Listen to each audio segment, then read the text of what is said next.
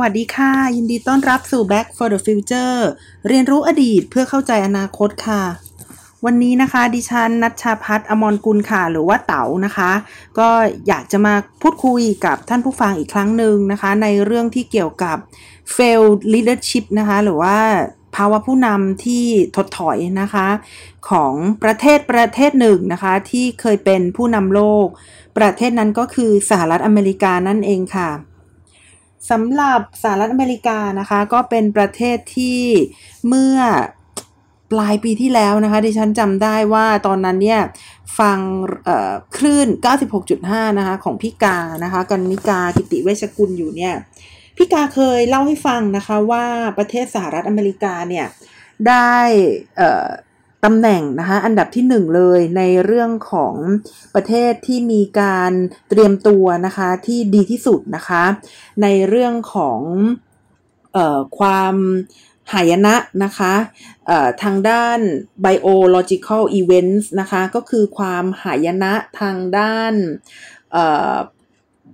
ชีววิทยานะคะเป็นเป็นประเทศที่ได้รับการ จัดอันดับนะคะ ให้อยู่เป็นอันดับหนึ่งเลยทีเดียว ซึ่งประเทศสหรัฐอเมริกานะคะก็พอฟังแบบนั้นแล้วก็ไม่แปลกใจอะไรนะคะ เพราะว่าประเทศสหรัฐอเมริกาเนี่ยเป็นประเทศที่เราก็ทราบดีนะคะว่ามีทรัพยากรนะคะ ไม่ว่าจะเป็นเรื่องของเงินทองนะคะ ไม่ว่าจะเป็นเรื่องของทรัพยากรมนุษย์นะคะ หรือว่าในเรื่องของอการ ศึกษาวิจัยนะคะที่เคยมีมาในอดีตเนี่ยก็คือมีทรัพยากรที่ค่อนข้างที่จะเยอะกว่าประเทศอื่นๆนะคะ ตรงนี้ก็คือข้อแรก ข้อที่2นะคะก็คือประเทศสหรัฐอเมริกาเนี่ยมีข้อมูลนะคะทางวิทยาศาสตร์เนี่ยซึ่งเยอะแยะมากมายเลยนะคะ จริง ๆ ก็อาจจะอยู่ในข้อแรกก็ได้หรือว่าอาจจะแยกมาเลยก็ได้ เพราะว่าประเทศสหรัฐอเมริกาเนี่ยเขาเป็นประเทศที่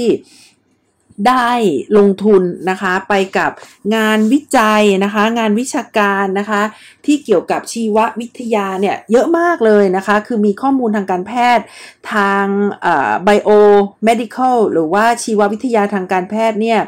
ค่อนข้างที่จะเยอะมากเลยนะคะ แล้วก็สหรัฐอเมริกาเนี่ยจึงเป็นประเทศที่น่าจะพร้อมนะคะ น่าจะพร้อมมากที่สุดในโลกเลยในการเตรียมตัวรับกับ ประเด็นนะคะที่เกี่ยวกับ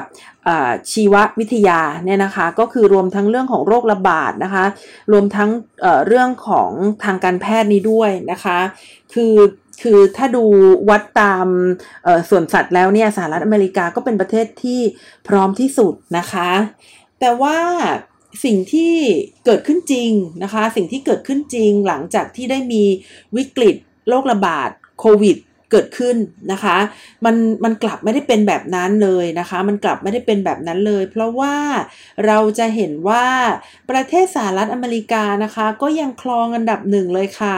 ในด้านผู้ติดเชื้อนะคะ แล้วก็ผู้เสียชีวิตนะคะ ที่มาจากไวรัสโควิดค่ะ ก็ล่าสุดนี้นะคะเมื่ออข้อมูลที่ดิฉันได้เมื่อวันอาทิตย์นี่นะคะก็คือมีผู้ติดเชื้อประมาณ 7 ล้านคนนะคะแล้วก็มีผู้เสียชีวิตประมาณ 2 ล้านคนนะคะซึ่งเป็นข้อมูลที่ก็ยังยังสูงอยู่นะคะยังสูงอยู่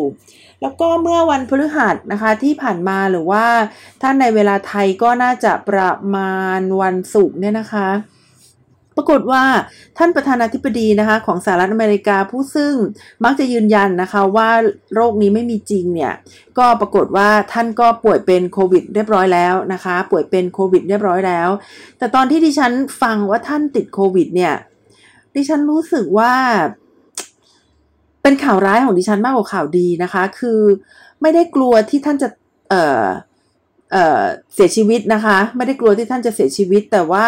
ดิฉันเนี่ย ค่อนข้างมั่นใจค่ะว่าท่านไม่เสียชีวิตแน่นอน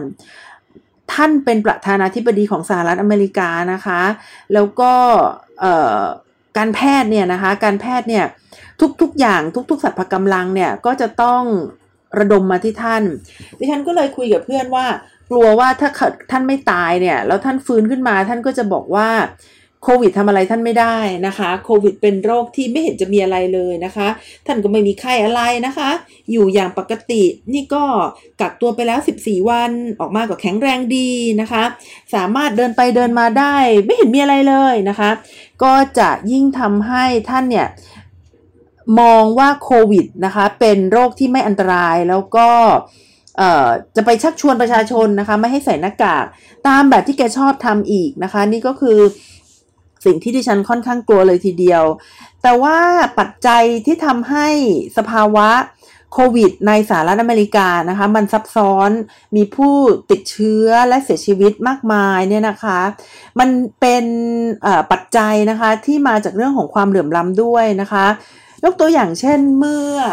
อสัปดาห์ที่ผ่านมานะคะ ประมาณวันเสาร์เนี่ยนะคะ ดิฉันได้อ่านข่าวข่าวนึงเนี่ย แล้วเขาบอกว่า พยาบาลนะคะ พยาบาลที่สหรัฐอเมริกาเนี่ย ที่เสียชีวิตนะคะ ด้วยโควิดเนี่ย มีถึง 31%นะคะ ในขณะที่สัดส่วนของพยาบาลนะคะ ที่เป็นคนเชื้อชาติฟิลิปปินเนี่ย มีมีน้อยมากนะคะ เป็นตัวเลขหลักเดียวฉันจำไม่ได้ว่าตัวเลขหลักอะไรเนี่ย แต่มันก็แสดงให้เห็นว่านะคะ คือถ้าเกิดเป็น เอ่อ essential worker นะคะ หรือว่าเป็น health worker เนี่ยนะคะ ก็คือผู้ที่ทำงานในอุตสาหกรรมทางการแพทย์นะคะ หรือว่าผู้ที่ทำงานในสิ่งที่เรียกได้ว่าไม่สามารถที่จะล็อกดาวน์ได้เนี่ย ก็จะต้องเผชิญนะคะ กับภาวะความเสี่ยงมากมาย ก็ได้ทำให้พยาบาลนะคะ ที่มาจากฟิลิปปินส์เนี่ย เสียชีวิตจำนวนมาก นอกจากนั้นแล้วนะคะถ้าเกิดใครที่ได้ติดตามสถิตินะคะของผู้เสียชีวิตนะคะโควิดในสหรัฐอเมริกาเนี่ยก็จะเห็นว่าผู้เสียชีวิตเนี่ยมันเป็นสัดส่วนที่พิลึกมากค่ะ คือมีคนแอฟริกันอเมริกันนะคะ เสียชีวิตจากโควิดเนี่ย เป็นสัดส่วนที่ไม่ได้สัดส่วนกับประชาชนชาวแอฟริกันอเมริกันที่มีอยู่ในประเทศนะคะ ซึ่งถ้าเกิดไปดูแล้วเนี่ยก็จะเข้าใจนะคะว่ามันมีหลาย ๆ ปัจจัยที่ทำให้คนแอฟริกันอเมริกันนะคะเสียชีวิตจากโควิดมากกว่าคนผิวขาวนะคะ ก็คือโอเคแหละอัตราการการการการติดเนี่ยนะคะ คนผิวดำก็ติดมากกว่า มันจึงอาจจะทำให้พอสัดส่วนของผู้เสียชีวิต คนผิวดำเสียชีวิตมากกว่านะคะ ก็อาจจะเป็นไปดังนั้นก็ได้ แต่ถ้าไปดูว่าทำไมคนผิวดำถึงติดโควิดมากกว่า แล้วทำไมถึงเสียชีวิตมากกว่าเนี่ย ก็ต้องไปดูว่าคนแอฟริกันอเมริกันเนี่ยนะคะเขาสามารถทำงานแบบ social distancing ได้หรือเปล่า เขาสามารถป้องกันตัวเองได้อย่างเพียงพอ ที่จะป้องกันไม่ให้ตัวเองเนี่ยติดโควิดหรือเปล่า นะคะ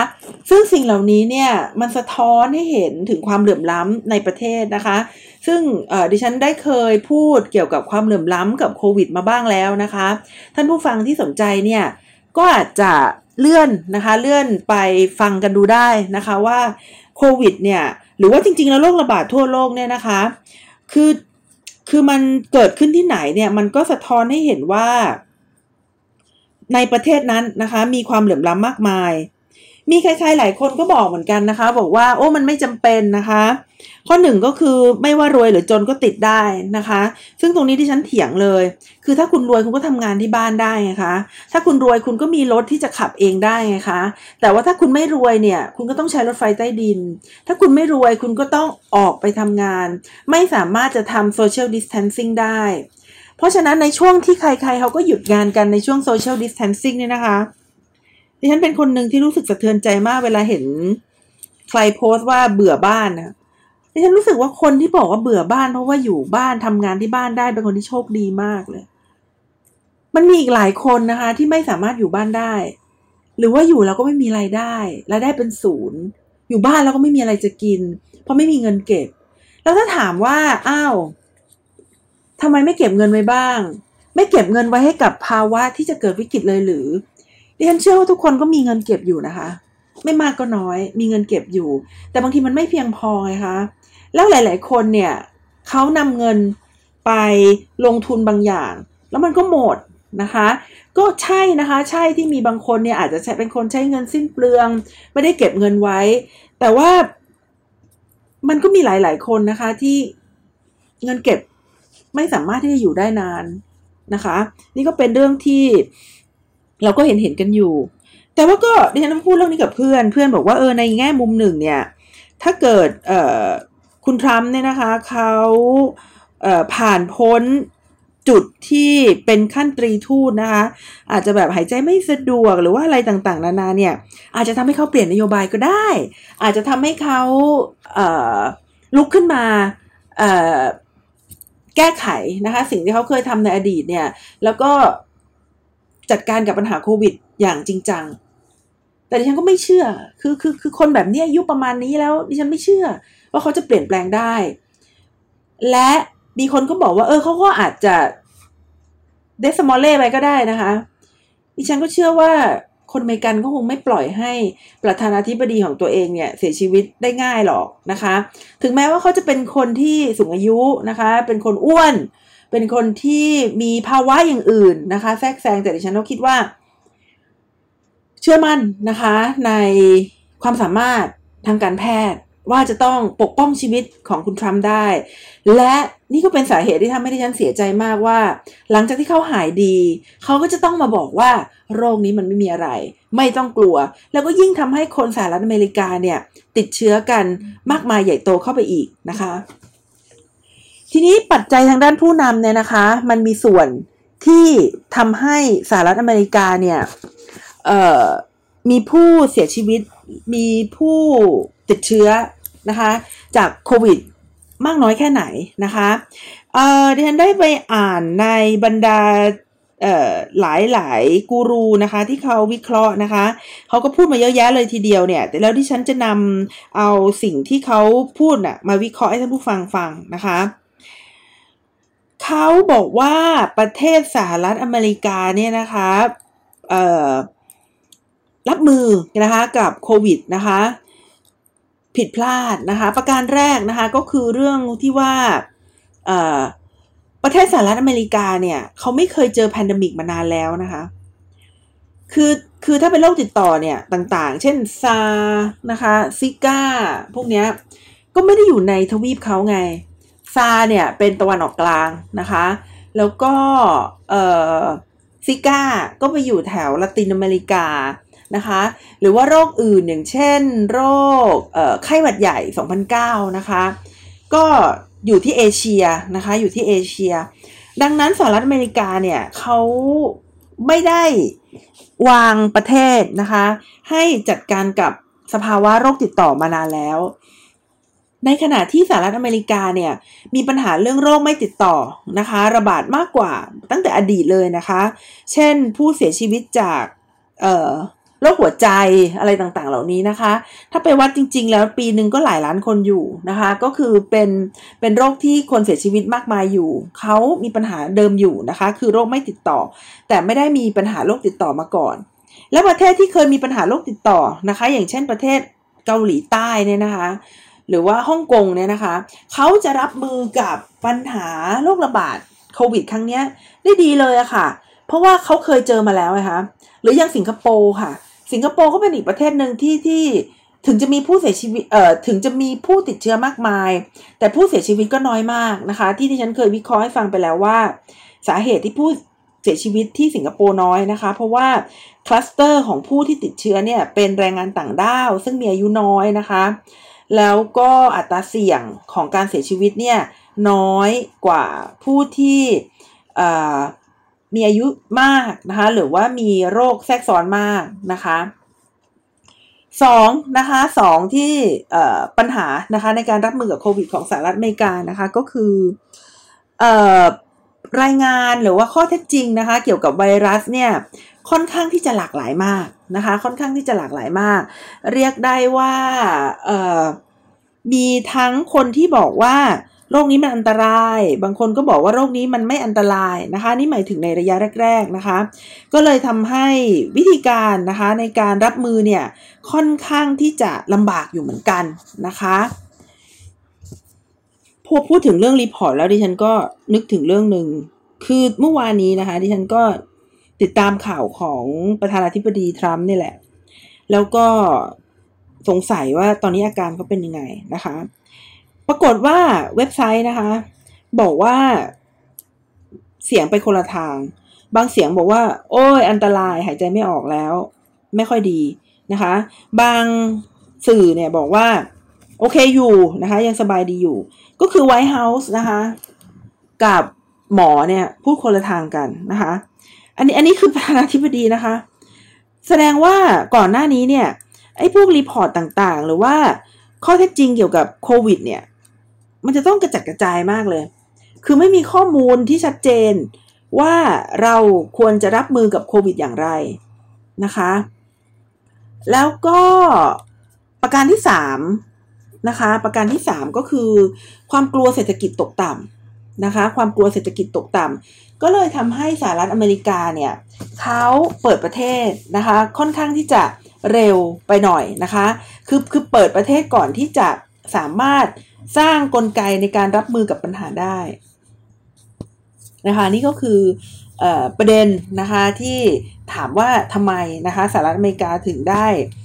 รับมือกับโควิดนะคะค่อนข้างที่จะไม่มีประสิทธิภาพ นอกจากนี้แล้วนะคะในเรื่องทางเทคนิคเนี่ยที่ฉันมารวมกันเลย ก็คือปัญหาในเรื่องทางเทคนิคทางการแพทย์นะคะ ปัญหาในเรื่องทางเทคนิคก็คือข้อหนึ่งเขาไม่ตรวจเร็วในระยะแรกนะคะคือคือระยะแรกที่ที่มีผู้ติดเชื้อเนี่ยสหรัฐอเมริกากับกับกับเกาหลีใต้เนี่ยพบผู้ติดเชื้อในช่วงเอ่อในช่วงแรกเนี่ยคือคนแรกเลยเนี่ยนะคะในวันเดียวกันเลยก็คือประมาณช่วงต้นเดือนมกรานะคะ เจอเจอเอ่อ ผู้ติดเชื้อคนแรกเนี่ยในวันเดียวกันเลย แต่เกาหลีใต้นี่เขาก็อย่างที่ว่านะคะว่าปัจจัยที่ฉันเคยเล่าให้ฟังมาตั้งแต่ต้นเนี่ยคือเขาเคยเจอแพนดมิกมาก่อนนะคะแล้วเขาก็มีการเฝ้าระวังนะคะที่ค่อนข้างจะดี ดังนั้นเขาก็เลยมีการรับมือที่มีประสิทธิภาพนะคะ ในขณะที่สหรัฐอเมริกาเนี่ยเขาก็เจอผู้ที่ติดโควิดนะคะวันแรกวันแรกเนี่ยวันเดียวกับเกาหลีใต้เนี่ยแต่เขาเฉยๆฮะ ทำให้เขาเนี่ยไม่มีการตรวจนะคะไม่มีการตรวจเนี่ยในระยะแรก ๆ เนี่ยไม่ได้มีการตรวจอย่างรวดเร็วนะคะ แล้วเขาก็ไม่ได้ไม่ได้มีเครื่องมือตรวจที่มีประสิทธิภาพ คือคือตอนแรก CDC หรือว่ากรมควบคุมโรคของสหรัฐอเมริกาเนี่ยเขาบอกว่าเขาจะซื้อไอ้เครื่องมือตรวจมาจากที่ไหนสักแห่งไม่แน่ใจว่าเป็น WHO หรือเปล่า แต่ว่าคือจะซื้อเครื่องมือตรวจ ทรัมป์บอกไม่ต้องซื้อ ผลิตเองนะคะ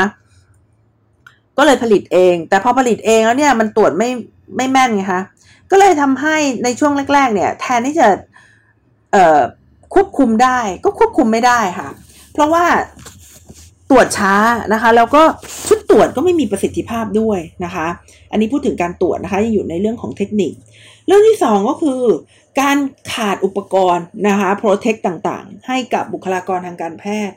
คือดิฉันก็เห็นบุคลากรทางการแพทย์เนี่ยหลายๆคนนะคะก็ต้องใช้อุปกรณ์แบบที่เรียกได้ว่าตามมีตามเกิดนะคะเขาเขาจะไม่เหมือนแบบในประเทศจีนเลยที่เขาจะมีชุด PPE ป่ะเขาเรียกว่างั้นป่ะคือคือชุดที่ที่เปิดนักบินอวกาศอะ่ะคือถ้าเป็นของจีนนี่เขาจะโหโปร เทคเต็มรูปแบบนะคะ แต่ในสหรัฐอเมริกาฉันก็ยังเห็นใช้ถุงดำอะ่ะ คือโอ้โห นี่คือประเทศ เอ่อ ที่แบบเข้มแข็งที่สุดในโลกในด้านการรับมือกับหายนะทางชีววิทยาเหรอใช่ใช่เปล่าที่ที่ที่วันนั้นฟังมันใช่หรือเปล่า ก็ยังสงสัยอยู่เนี่ยค่ะ ว่าโอ้โหสภาวะคือแย่มากไม่มีการเตรียมอะไรเลยนะคะ ต่อมานะคะ ก็คือ ไม่สวมมาสนะคะ แล้วก็ไม่ใช้มาตรการต่างๆ ที่จะมาป้องกันการแพร่ระบาดของโควิดนะคะ ไม่มีและที่สำคัญก็คือเขาไม่มีระบบติดตาม คือใครๆหลายคนก็พูดแหละว่าไอ้ระบบติดตามทั้งหลายเนี่ยมันอาจจะละเมิดความเป็นประชาธิปไตยนะคะ มันเป็นการเรียกได้ว่าไปตามติดคน อันนี้มันไม่ใช่ประชาธิปไตยอย่างนั้นอย่างนี้ แต่ว่าระบบติดตามเนี่ยถ้าเกิดมันทำมาเพื่อประโยชน์ทางการแพทย์จริง ๆ เนี่ยมันก็ดีนะคะ มันก็ใช้ได้แล้วเราก็จะได้ไปทำการล็อกดาวน์เล็ก ๆ ได้ ไม่ต้องว่าพอพบคนติดเชื้อนี่ก็จะไปล็อกดาวน์กันใหญ่ ๆ โตๆเนี่ย ผลกระทบทางเศรษฐกิจมันเยอะไงคะแล้วเราเรารับมือกับสเกลของความเสียหายทางเศรษฐกิจที่เกิดขึ้นไม่ได้ไงแต่ถ้ามันมีระบบติดตามอะ่ะแล้วก็มั่นใจว่าระบบติดตามเนี่ยใช้เพื่อประโยชน์ ทางการแพทย์เท่านั้นนะคะ ใช้เพื่อประโยชน์ทางการแพทย์เท่านั้น ก็จะทำให้การขีดเส้นนะคะในการที่จะล็อกดาวน์เนี่ยมันเป็นไปได้ แล้วมันก็ไม่จะจำเป็นที่ต้องให้ทุกๆ คนเนี่ยมารับกรรมร่วมกันนะคะ ทีนี้เอ่อที่ฉันเล่าให้ฟังเนี่ยมันมันก็เป็นการที่ฉันไปไปลองไป search หานะคะว่านักวิเคราะห์เขาวิเคราะห์ยังไงนะคะ ทีนี้ดิฉันจะมาวิเคราะห์ในสิ่งที่นักวิเคราะห์เขาวิเคราะห์อีกทีหนึ่งนะคะเอ่อดิฉันเข้าใจว่าเอ่อที่ที่ได้เล่าเล่ามาเนี่ยเรื่องไม่เคยเจอ pandemic มานานแล้วนะคะ เรื่องเอ่อความใหม่ของไวรัสทำให้ report มันค่อนข้างที่จะหลากหลายนะคะ ในเรื่องของการเปิดเมืองนะคะรวดเร็วเกินไปนะคะ การขาดการตรวจในระยะแรกนะคะ การขาดเครื่องมืออุปกรณ์ต่างๆ หน้ากากนะคะ แล้วก็การที่ไม่มีระบบติดตามเนี่ย มันเป็นผลนะคะ คือคือคือมันเป็นสิ่งที่เกิดขึ้นนะคะ แต่เราต้องไปดูว่าอะไรมันทำให้เกิดสิ่งเหล่านั้นนะคะ สิ่งที่เกิดขึ้นเนี่ยนะคะ มันมาจาก ความเป็นคนอเมริกันเองนะคะ ความเป็นสิ่งที่แต่ก่อนนี้อาจารย์เจฟฟรีย์ลองเฟลโลมาสอนเนี่ยนะคะเขาบอกว่าอเมริกาเนี่ยเขามีสิ่งที่เรียกว่าเป็น American exceptionalism นะคะ ก็คือความที่เป็นเอกลักษณ์เป็นบุคลิกพิเศษของสหรัฐอเมริกานะคะของอเมริกันนะคะที่คนในโลกเนี่ย ไม่มีใครเป็นกันนะคะ ไม่มีใครเขาเป็นกันนะคะ สิ่งนั้นคืออะไรนะคะ สิ่งนั้นก็คือสิ่งที่ดิฉันเกริ่นตั้งแต่แรกนะคะ คือความล้มเหลวของผู้นำนะคะ ในการให้คุณค่าในนโยบายสุขภาพสาธารณะนะคะ ซึ่งนี่เป็น American exceptionalism เลยผู้นำสหรัฐอเมริกาเนี่ยนะคะ ไม่ได้ให้คุณค่าหรือว่าไม่ได้เห็นความสำคัญของนโยบายสาธารณะด้านสุขภาพ มันไม่ใช่นโยบายของเขานะคะ ดูอย่างโอบามาแคร์นะคะ กว่าจะผ่านได้ก็รุ่มๆดอนๆนะคะ ถึงขนาดมีปิด government shutdown กันไปชั่วขณะเลยนะคะ เพราะว่าอะไรนะคะ เพราะว่าคนอเมริกันเนี่ยนะคะเขาเห็นว่าเรื่องในเรื่องของนโยบายสุขภาพสาธารณะเนี่ย มันเป็นเรื่องที่เอกชนควรจะที่จะรับผิดชอบเองนะคะ มันไม่ใช่เรื่องของรัฐบาลนะคะ ซึ่งสิ่งที่มันติดอยู่ในระบบคิดนะคะ โครงสร้างทางเศรษฐกิจ โครงสร้างทางสังคมนโยบายของสหรัฐอเมริกา ที่เรียกได้ว่าเป็นบุคลิกพิเศษของชาวอเมริกันเนี่ยนะคะ มันทำให้โครงสร้างของระบบเอ่อระบบ Public Health เนี่ยหรือว่าระบบสุขภาพสาธารณะเนี่ยนะคะของอเมริกาเนี่ยมันอ่อนแอ นะคะ มันอ่อนแอนะคะ แล้วก็อเมริกาเนี่ยนะคะเขาเป็นประเทศที่เอ่อเรียกได้ว่ามีความแตกต่างหลากหลายของความคิดนะคะ ค่อนข้างที่จะสูงมากนะคะ คือมีอการแบ่งแยกนะคะ ทางนโยบายเนี่ยค่อนข้างที่จะสูงมากนะคะ คือเป็นประเทศที่ไม่ค่อยเห็นอะไรตรงกันนะคะ เช่น ช่น climate change เนี่ยนะคะบางคนเขาก็จะเห็นนะคะว่า เอ้ยมันเป็นประเด็นปัญหานะนะคะ แต่ว่าบางคนก็บอกเอ้ยไม่จริง มันเป็นเรื่องโกหกนะคะ คือแม้แต่ก่อนโควิดเนี่ยอเมริกาก็เป็นประเทศที่เป็นควบคู่ละคนเห็นอะไรไม่ตรงกัน และนี่ก็เป็นอเมริกัน exceptionalism นะคะไอ้ American exceptionalism อันแรกที่ดิฉันพูดไปก็คือการที่มองไม่เห็นว่านโยบายสาธารณะด้านสุขภาพควรที่จะมาจากการออกตังโดยรัฐบาลเนี่ยนะคะ มันทำให้ระบบสุขภาพของสหรัฐอเมริกาเนี่ย มีเงินเนี่ยน้อยมากนะคะ คือแค่สามเปอร์เซ็นเท่านั้นเองของของงบประมาณเนี่ย ที่ลงไปทางด้านสุขภาพนะคะ ซึ่งทำให้โครงสร้างเนี่ยมันเขาเรียกว่าอะไรดีอะมันง่อนแง่นมันไม่ค่อยมีประสิทธิภาพนะคะ มาตั้งแต่ก่อนที่จะมีโควิดแล้ว แล้วพอมีโควิด เนี่ยนะคะมันมันก็ไม่พร้อมไงคะที่จะรับมือ แล้วมาได้ประธานาธิบดีแบบนี้อีกนะคะมาได้ fail leadership แบบทรัมป์อีกนะคะ ก็ยิ่งทำให้โครงสร้างที่มันอ่อนแออยู่แล้วเนี่ยมันแย่ลงเข้าไปใหญ่นะคะทรัมป์ทำอะไรนะคะ คือทรัมป์เนี่ยแกไม่สนับสนุนโอบามาเลยนะคะไม่สนับสนุนโอบามาเลย ดังนั้นนโยบายของโอบามาในเรื่องของโอบามาแคร์ที่เป็น นโยบายสาธารณะด้านสุขภาพเนี่ยทรัมป์ก็เลยต้องการที่จะทำลายอย่างมากนะคะ ต้องการที่จะทำลายอย่างมาก แล้วทรัมป์เนี่ยนะคะก็เป็นคนที่แบ่งแยกคน คือคือเขาเป็นคนที่ทำให้คนซึ่งอเมริกามันก็แบ่งแยกอยู่แล้วเนี่ยมันทำให้แยกกันมากกว่าเดิมอีกนะคะ เช่นเขาแบ่งแบ่งว่าใส่แมสไม่ใส่แมสนะคะที่ฉันจำได้ว่าวันที่ดีเบตนะคะ เดือนที่ดีเบต ระหว่างโจไบเดนกับท่านประธานาธิบดีทรัมป์เนี่ย คือขำมากว่า ด่ากันเรื่องใส่แมสไม่ใส่แมสเนี่ยนะคะ แล้วก็เป็นประเทศที่การใส่แมสไม่ใส่แมสเนี่ยมันมันเป็น มันแสดงให้เห็นว่าคุณมีความคิดทางการเมืองแบบไหนนะคะ คือมันไม่ควรไง การใส่แมสไม่ใส่แมสมันเป็นเรื่องทางสาธารณสุข มันไม่ควรเอามาเล่นเป็นการเมือง แต่ทรัมป์เอามาเล่นไง เอามาเล่นว่า ถ้าเกิดคุณชอบไบเดนคุณก็เป็นคนใส่แมส ที่ฉันคิดว่ามันไม่ใช่ คือเอาเอาทุกเรื่องมาเล่นการเมืองมันก็ไม่ถูกไง ถ้าคือถ้าดิฉันชอบทรัมป์เนี่ยดิฉันจะต้องไม่ใส่แมสเหรอ มันมันมันอะไรอย่างนั้นเหรอ มันมันก็ไม่ใช่ ดิฉันคิดว่าการชอบทรัมป์หรือไม่ชอบทรัมป์เนี่ยมันเป็นเรื่องที่ ไม่ผิด คือคนเราจะมีความชอบทางการเมือง มีความโน้มเอียงทางการเมืองยังไง มันก็เป็นเรื่องส่วนบุคคล มันไม่ควรที่จะเอามาเชื่อมโยงว่าชอบทรัมป์แล้วใส่หน้ากาก ไม่ชอบทำเออไม่ชอบทำแล้ว ไม่ชอบทำใส่หน้ากาก ชอบทำแล้วไม่ใส่หน้ากาก คือถ้ามันมาทำแบบนี้มันจะเบี่ยง แล้วมันก็จะทำให้การใส่แมสเนี่ยนะคะ มันเป็นเรื่องของการแสดงตัวตนทางการเมืองนะคะเป็นเป็นการแสดงตัวตนทางการเมืองนะคะ นี่คือประเด็นที่ที่สองนะคะก็คือในเรื่องของเอ่อความ แตกแยกแล้วสหรัฐอเมริกา คือคือสหรัฐอเมริกาเนี่ยเขามีความแตกแยกของเขาอยู่แล้ว แล้วทรัมป์เนี่ยมาทำให้ประเด็นเนี่ยมันแย่ลงไปกว่าเดิมนะคะ แล้วประการที่สามนะคะก็คือเรื่องของเอ่อการเป็นรัฐรวมนะคะ คืองี้สหรัฐอเมริกาเนี่ยจะเป็นรัฐรวมนะคะ ก็คือมีมลรัฐต่างๆนะคะ แคลิฟอร์เนียนะคะเอ่อซานฟรานซิสโกนะคะ เอ้ยไม่ใช่สิแคลิฟอร์เนียนะคะแมริแลนด์อะไรแบบนี้นะคะเขาก็เป็นรัฐรัฐของเขาเนี่ยนะคะ ทีนี้เอ่อจริง ๆแล้วนะคะ รัฐหรือว่าท้องถิ่นเนี่ยนะคะเขาก็พยายามที่จะต่อสู้กับโรคนี้นะคะ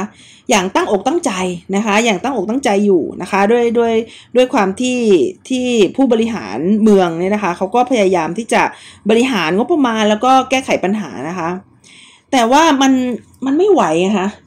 มันมันรับมือคนเดียวมันไม่ไหวอะคะมันมันเหมือนมันเหมือนบ้านบางละจันหรือเปล่า คืองบไม่มา งบไม่มาไงคะคือคือส่วนกลางไม่ยอมเอาปืนใหญ่มาให้ แล้วมันก็เลยทำให้ไม่สามารถที่จะรับมือกับปัญหาได้นะคะ ดังนั้นนะคะประสบการณ์ของสหรัฐอเมริกากับโควิดเนี่ย มันจึงทำให้เราเห็นความสำคัญของภาวะผู้นำนะคะ ในลักษณะที่ว่าทำให้เห็นว่าถ้ามันไม่มีภาวะผู้นำนะคะ แล้วมันจะเป็นยังไงนะคะ ทีนี้ในประเทศอื่นนะคะ อย่างเช่นประเทศไทยเราเนี่ย ถึงใครๆจะว่าท่านผู้นำนะคะ แต่สิ่งที่ท่านผู้นำทำก็คือว่าเขาก็ยังยอมปรึกษาคนที่เป็นเอ่อมืออาชีพนะคะ เขาก็ยังปรึกษาคนที่เป็น professional คือ หันไปหาหมอนะคะ หันไปหาผู้ที่มีความเชี่ยวชาญด้านสาธารณสุข แล้วก็ปรึกษานะคะ เพื่อที่จะควบคุมโรคนะคะแล้วก็สามารถสร้างระบบการรายงานข้อมูลได้นะคะ แต่รัฐบาลคุณทรัมป์นี่คือไม่ใช่ไงคือเขาเอ่อรอให้ทรัมป์นะคะ บอกว่าควรจะทำอะไรนะคะ ซึ่งซึ่งทรัมป์ก็ไม่สนนะคะดิฉันไป ไปนั่งดูเนี่ยแล้วก็ไปดูว่าทรัมป์เนี่ยเขาพูดถึงโควิดว่าไง แล้วก็ แล้วก็ไม่แปลกใจที่อะไรมันเป็นอย่างนี้นะคะ คือช่วงเดือนมกราทรัมป์บอกว่า we have it totally under control ก็คือ โอ้ยเอาอยู่นะคะ เอาอยู่ we have it totally under control เอาอยู่ ต้นเดือนกุมภานะคะ ต้นเดือนกุมภาที่ เอ่อ เอ่อ ตอนนั้นประเทศจีนก็ปิดประเทศแล้วนะคะทรัมป์บอกว่าไม่ต้องกลัวนะคะ เดี๋ยวเดือนเมษายนมันก็จะร้อนขึ้นแล้วโลกนี้ก็จะหายไปอย่างน่าอัศจรรย์นะคะคือทรัมป์บอกว่าเดี๋ยวเมษายนนี้ก็จะหายไป ปลายเดือนกุมภาก็มาบอกอีกว่ามันจะหายไปนะคะ ต้นเดือนมีนานะคะ ซึ่งดิฉันจำได้ว่าประมาณช่วงกลางเดือนมีนาเนี่ย เป็นช่วงที่โหอิตาลีนี่ อ่วมอรไทยนะคะ แต่ทำก็ยังมีหน้ามาพูดว่าอยู่เฉยๆแล้วมันก็จะหายไปเองนะคะ นอกจากนี้แล้วนะคะ ก็ยังห้ามไม่ให้กรมนะคะ ที่เขาชื่อ Department of Health and Human Service นะคะ ห้ามไม่ให้ซื้อหน้ากากนะคะ คือในช่วงระบาดแรก ๆ เนี่ยยังพอที่จะซื้อหน้ากากแจกได้เนี่ย ก็ไม่ให้ซื้อนะคะ ก็บอกว่ามันไม่มีอะไรเดี๋ยวมันก็จะหายไปนะคะ หรือว่า FDA จะซื้อชุด test นะคะที่ที่ที่บอกว่าเขาจะซื้อชุด test แต่ผู้บริหารใน White House บอกว่าไม่ต้องนะคะ คือไงอะ่ะ คือผู้คือนายบอกว่ามันไม่มีอะไรไงพอนายบอกไม่มีอะไรคนปฏิบัติงานมันก็ทำอะไรไม่ได้ เพราะว่านายบอกว่าเดี๋ยวโรคนี้มันก็หายไปเอง แล้วถ้าเกิดคนที่เป็นลูกน้องจะมา overreact อะจะมาซื้อชุดตรวจ จะมาซื้อหน้ากาก มันก็จะยิ่งทำให้อ้าวแล้วที่นายมึงพูดมันไม่มีอะไรล่ะ แล้วทำไมมึงคือคือคักพยายาม แก้ไขปัญหาจังไหนว่ามันไม่มีปัญหาไงนะคะ มันก็จะดูลักลั่น เพราะฉะนั้นเมื่อนายบอกไม่มีอะไร ลูกน้องก็เลยต้องไม่ทำอะไรนะคะ นี่เป็นความช้ำใจนะคะของระบบบริหารราชการที่ประเทศไหนก็เป็นนะคะ ก็คือต้องทำตามนายสั่งไม่สามารถที่จะเปลี่ยนแปลงได้นะคะ จนกระทั่งในช่วงกลางเดือนมีนาคมนะคะ คือสิบห้ามีนาคมเป็นต้นไปเนี่ย ที่เคสเนี่ยมันพุ่งแรงๆ โดยเฉพาะในเมืองใหญ่ที่ อย่างเช่นในนิวยอร์กซิตี้นะคะ นักวิทยาศาสตร์ของ White House นะคะ ก็บอกว่า เอ้ยมันอันตรายแล้วนะ แล้วก็เริ่มสนับสนุน การล็อกดาวน์นะคะ เริ่มเริ่มที่จะสนับสนุนการล็อกดาวน์เพื่อที่จะไม่ให้การระบาดมากขึ้นนะคะ แต่สิ่งที่นโยบายออกมาเนี่ยมันตรงกันข้ามกับความกังวลของนักวิทยาศาสตร์เลยค่ะ คือบอก CDC ว่าห้ามให้ข้อมูลกับสาธารณะนะคะ หลังๆ เราเลยต้องไปเอาข้อมูลกับจอห์นฮอปกินนะคะเพราะว่า CDC เขาโดนคุมกำเนิดว่าห้ามให้ข้อมูลกับ กับพับลิกนะคะ แล้วก็ไม่ให้เป็นศูนย์กลางในการรวบรวมข้อมูลนะคะ ไม่ให้ไม่ให้ CDC ซึ่งเป็นกรมควบคุมโรคของสหรัฐอเมริกาเป็นเป็นศูนย์กลางในการรวบรวมข้อมูลนะคะ แล้วก็ พยายามที่จะสร้างความแตกแยก ซึ่งมันมีอยู่แล้วอยู่แล้วในสังคมเมกันเนี่ย ให้มันแย่ลงไปกว่าเดิมนะคะ คือความแตกแยกในสังคมอเมริกันมันมันไม่ใช่เรื่องแย่นะถ้าถ้าคือถ้าคือถ้ามันไม่ได้เอาโดนนำมาเล่นการเมืองเนี่ย คือคนมันไม่จำเป็นต้องคิดเหมือนกัน อันอันนี้ก็เข้าใจแล้วก็เห็นด้วยนะคะ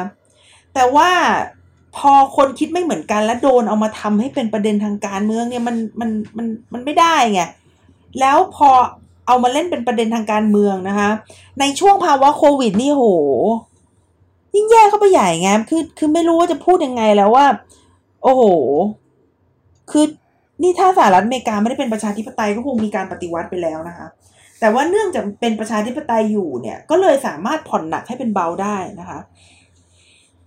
แม้ว่ารัฐบาลเนี่ยจะพยายามหาผลประโยชน์ทางการเมืองนะคะ โดยนะคะเอ่อเช่นนะคะให้เงินกับทรัพยากรในการจัดการโควิดนะคะกับกลุ่มที่เป็นพวกเดียวกันทั้งนั้นนะคะ แล้วก็เอ่อในช่วงแรก ๆ ที่มีการล็อกดาวน์เขาก็มีล็อกดาวน์อยู่ช่วงหนึ่งเหมือนกันนะคะ ประมาณเอ่อปลายปลายเดือนมีนาเป็นต้นไปจนกระทั่งถึงปลายเดือนเมษานะคะ ก็รู้สึกจะเปิดช่วงพฤษภาเนี่ยนะคะเขาบอกว่าประธานที่ปดีเขาบอกว่าไอ้ public health กับ economy เนี่ยเป็นศัตรูกันคุณต้องเลือกอันใดอันหนึ่งนะคะ แล้วก็ยังทวีตนะคะ ให้ผู้คน liberate นะคะ liberate เนี่ยดิฉันจำคำนั้นได้เลย liberate นะคะก็คือให้ผู้คนเนี่ยประท้วงไม่ต้องทำตาม governor ไม่ต้องทำตามผู้ว่าการรัฐนะคะที่สั่งให้ล็อกดาวน์ liberate สู้มันสู้มันนะคะไม่ต้องไปล็อกดาวน์ออกมาทำกิจกรรมทางเศรษฐกิจ ไม่งั้นทุกคนจะอดตายกันหมดนะคะททำให้เกิดความตึงเครียดมากเลยนะคะ ระหว่างคนที่ pro และ con ไอไอ social distancing กับคนที่ไม่ไม่ pro social distancing เนี่ยนะคะ ถึงขนาดมีการพกอาวุธในที่สาธารณะเลยทีเดียว คือคือบ้านเมืองมันแย่มากนะคะ แล้วก็มาโดนเรื่องของ Black Lives Matter เนี่ยนะคะ ถ้าเกิดเราอยากจะดูว่าการจัดการโควิดที่ดีเป็นยังไง ก็ดูสหรัฐอเมริกาเป็นตัวอย่างเลยค่ะ ว่าที่สหรัฐอเมริกาทำอะมันไม่ใช่สักอย่างเลยนะคะ มันไม่ใช่สักอย่างเลยนะคะ ซึ่งเอ่อ tracking ก็ tracking ไม่ได้นะคะ คนที่ต้องการที่จะแก้ไขปัญหาก็ถูกข่มขู่นะคะ ถูกไล่ออกนะคะ แล้วก็เป็นเพราะว่าอยากจะทำงาน tracking นะคะ คนติดเชื้อเนี่ย ก็ถูกถูกไล่ออกจากงานซะงั้นนะคะ เอ่อ ประธานาธิบดีเนี่ย เป็นเป็นตัวการเลยนะคะ ที่ออกมาทวีตอยู่ตลอดเวลานะคะ บอกว่า